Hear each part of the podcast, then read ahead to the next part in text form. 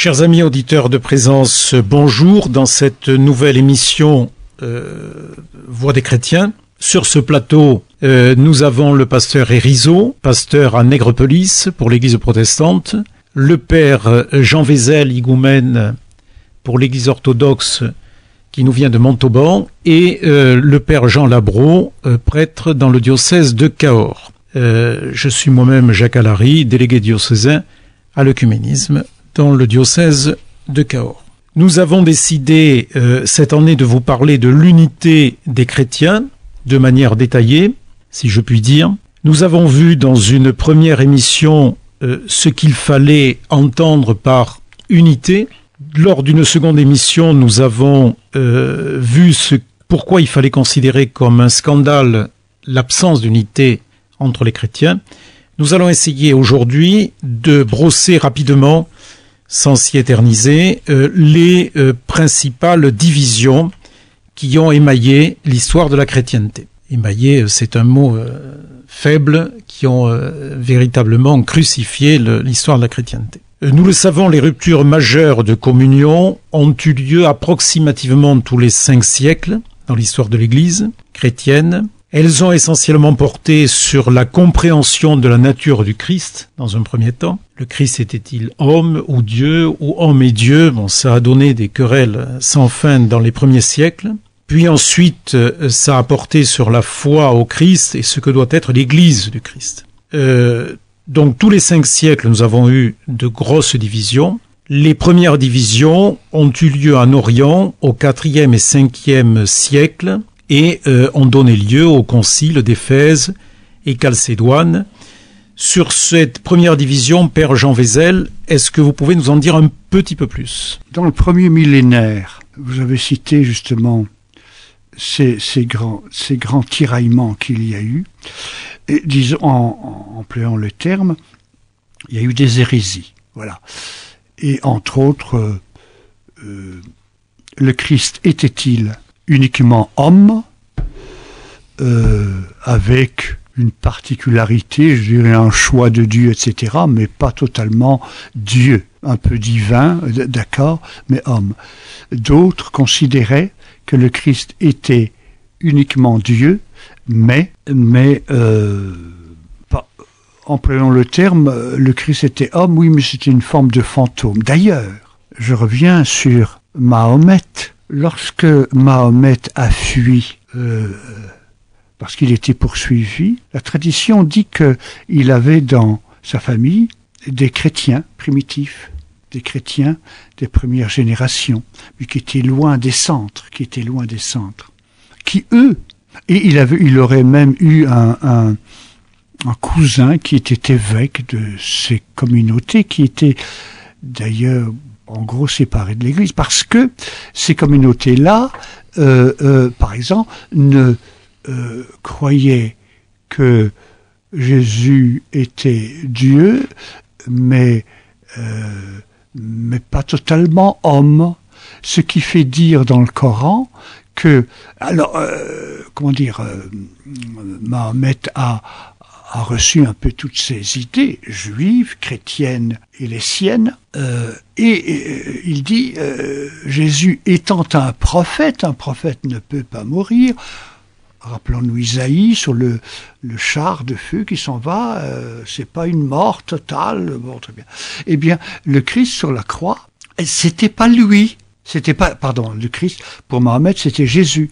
Le prophète Jésus sur la croix, c'était pas lui, c'était un quelqu'un d'autre, fantasme, un fantôme, n'est-ce pas? Vous voyez, alors il y a eu au cours du premier millénaire des, des, des hérésies euh, énormes, ce serait trop long de vous expliquer, il y en a eu plusieurs, une qui a été terrible et longue et dure, euh, c'est celle de l'arianisme, hein, mais euh, je n'en parlerai pas ici, qui a fait que pendant ce premier millénaire, euh, l'Église, les communautés, là où ça se passait en particulier, et, dans le fond, ça prenait une allure générale sur la planète habitée de l'époque. Et donc il y a eu des conciles. Les évêques les laïcs, euh, les patriarches se sont réunis. Et il y a eu, ce qui prouve que ça a été, qu'il y a eu des choses très importantes. Les conciles, c'était pas euh, euh, pour faire la vaisselle, pardonnez-moi l'expression, mais c'est parce qu'il fallait gérer, régler des problèmes euh, tellement graves, des hérésies qui apparaissaient, qui apparaissaient. Alors, il y a eu cette concile. Qui ont essayé, on a parlé des fesses tout à l'heure, hein, c'était sur la place de, de Marie, qui était exactement Marie, enfin, etc. Alors, euh, celui qui est un peu le plus connu. Alors, comment dire, les, sept conciles ont, comment dire, ont été, ont été faits, n'est-ce pas, en Orient aucun des sept conciles euh, n'a été fait en Occident. D'ailleurs, l'Église orthodoxe se, présente comme l'Église des sept conciles, parce qu'on s'en tient en sept conciles. Point. Euh, alors, euh, toute la chrétienté était réunie pour traiter en communauté ces questions d'hérésie. et, Rome le pape n'a jamais assisté, mais envoyé, pour des raisons personnelles, ça duré longtemps et c'était peut-être très long euh, de voyage, enfin, etc. Les papes étaient peut-être pas très jeunes, bon, donc, mais il envoyait des émissaires. Il y avait un évêque, deux évêques, trois évêques, quelques prêtres qui parlaient au nom du pape. Donc, l'Occident était présent, hein, mais tout s'est fait là-bas en, en, en Orient. Voilà, alors, euh, oui, alors je termine. Ce qui a été fait, euh, tout, ces conciles ont essayé de, rappeler au peuple chrétien quels étaient les fondements du christianisme, et donc il y avait des, des, petits credos. D'ailleurs, dans l'Église catholique, on dit assez souvent au cours des, célébrations le, le symbole dit des apôtres, c'est un, symbole court. Il y en avait, il y en avait d'autres. Eh bien, euh, ils ont choisi un, un petit symbole, et au fur et à mesure, parce que, enfin, le symbole, euh, les symboles, c'était le Père, le Fils, l'Esprit Saint, éventuellement l'Église, n'est-ce pas? Et, et, progressivement, eh bien, ces petits on, a pris un petit euh, un petit credo qu'on a aménagé, aménagé, qui nous a donné le fameux euh, euh, credo de Nicée-Constantinople, qui a été vraiment élargi, et pour dire que l'essentiel de la foi est là, est là pour un chrétien profond, vrai, etc. Tout est dans le credo. Et c'est pas pour rien dans nos diverses communautés, ce n'est pas pour rien que le credo est, est, proclamé à chaque messe, à chaque liturgie, à chaque culte, pour exprimer la foi de l'Église euh, au milieu de la scène eucharistique. Voilà. Et c'est l'essentiel de ce que je voulais vous dire. Merci. Voilà donc pour les ce qu'on pouvait dire des premières divisions en Orient euh, au cours des cinq premiers siècles. Puis ensuite, dans l'histoire de la chrétienté, il y a eu cette deuxième grande rupture, cette fois-ci entre Orient et Occident, qui s'est conclue par les excommunications, excommunications réciproques en 1054 entre Rome et Constantinople. Père Labro, vous nous en dites quelques mots? Oui, c'est donc en 1054 que s'inaugure la grande rupture sous le patriarcat de Michel Cérulaire, patriarche de Constantinople de 1043 à 1058.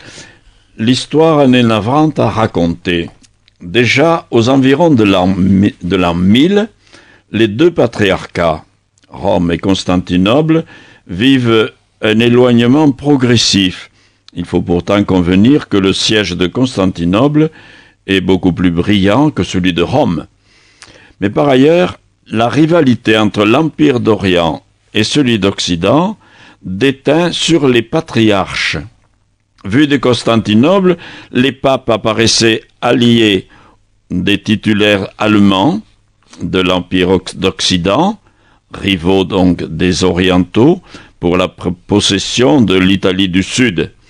Sur ce fond, les choses vont se dégrader insensiblement et au début du XIe siècle, on commence à ne plus lire le nom du pape dans la liturgie byzantine.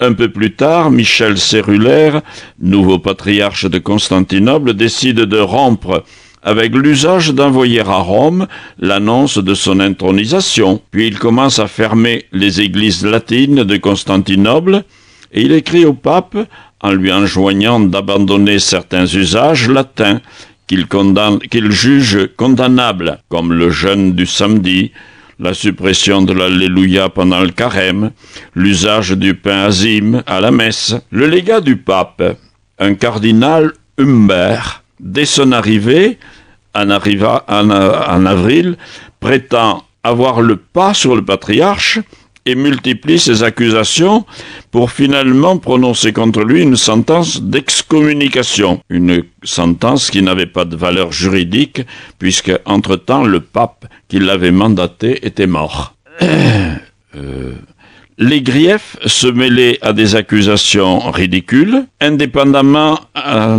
à cette animosité. L'ignorance de l'histoire était incroyable d'un côté comme de l'autre. Par exemple, Cérulaire croyait que les relations avec Rome avaient commencé au 8e siècle et Humbert, le cardinal, accusait les orientaux de retrancher au credo le mot filioque, alors qu'en réalité ce sont les occidentaux qui l'avaient ajouté au IXe siècle.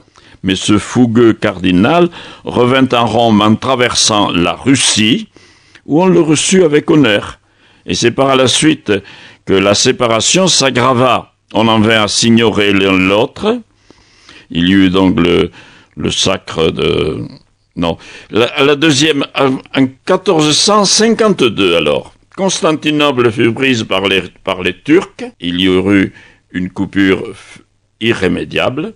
La deuxième Rome était tombée, il fallait la remplacer, et c'est la Russie qui relève le flambeau. Moscou se proclama troisième Rome.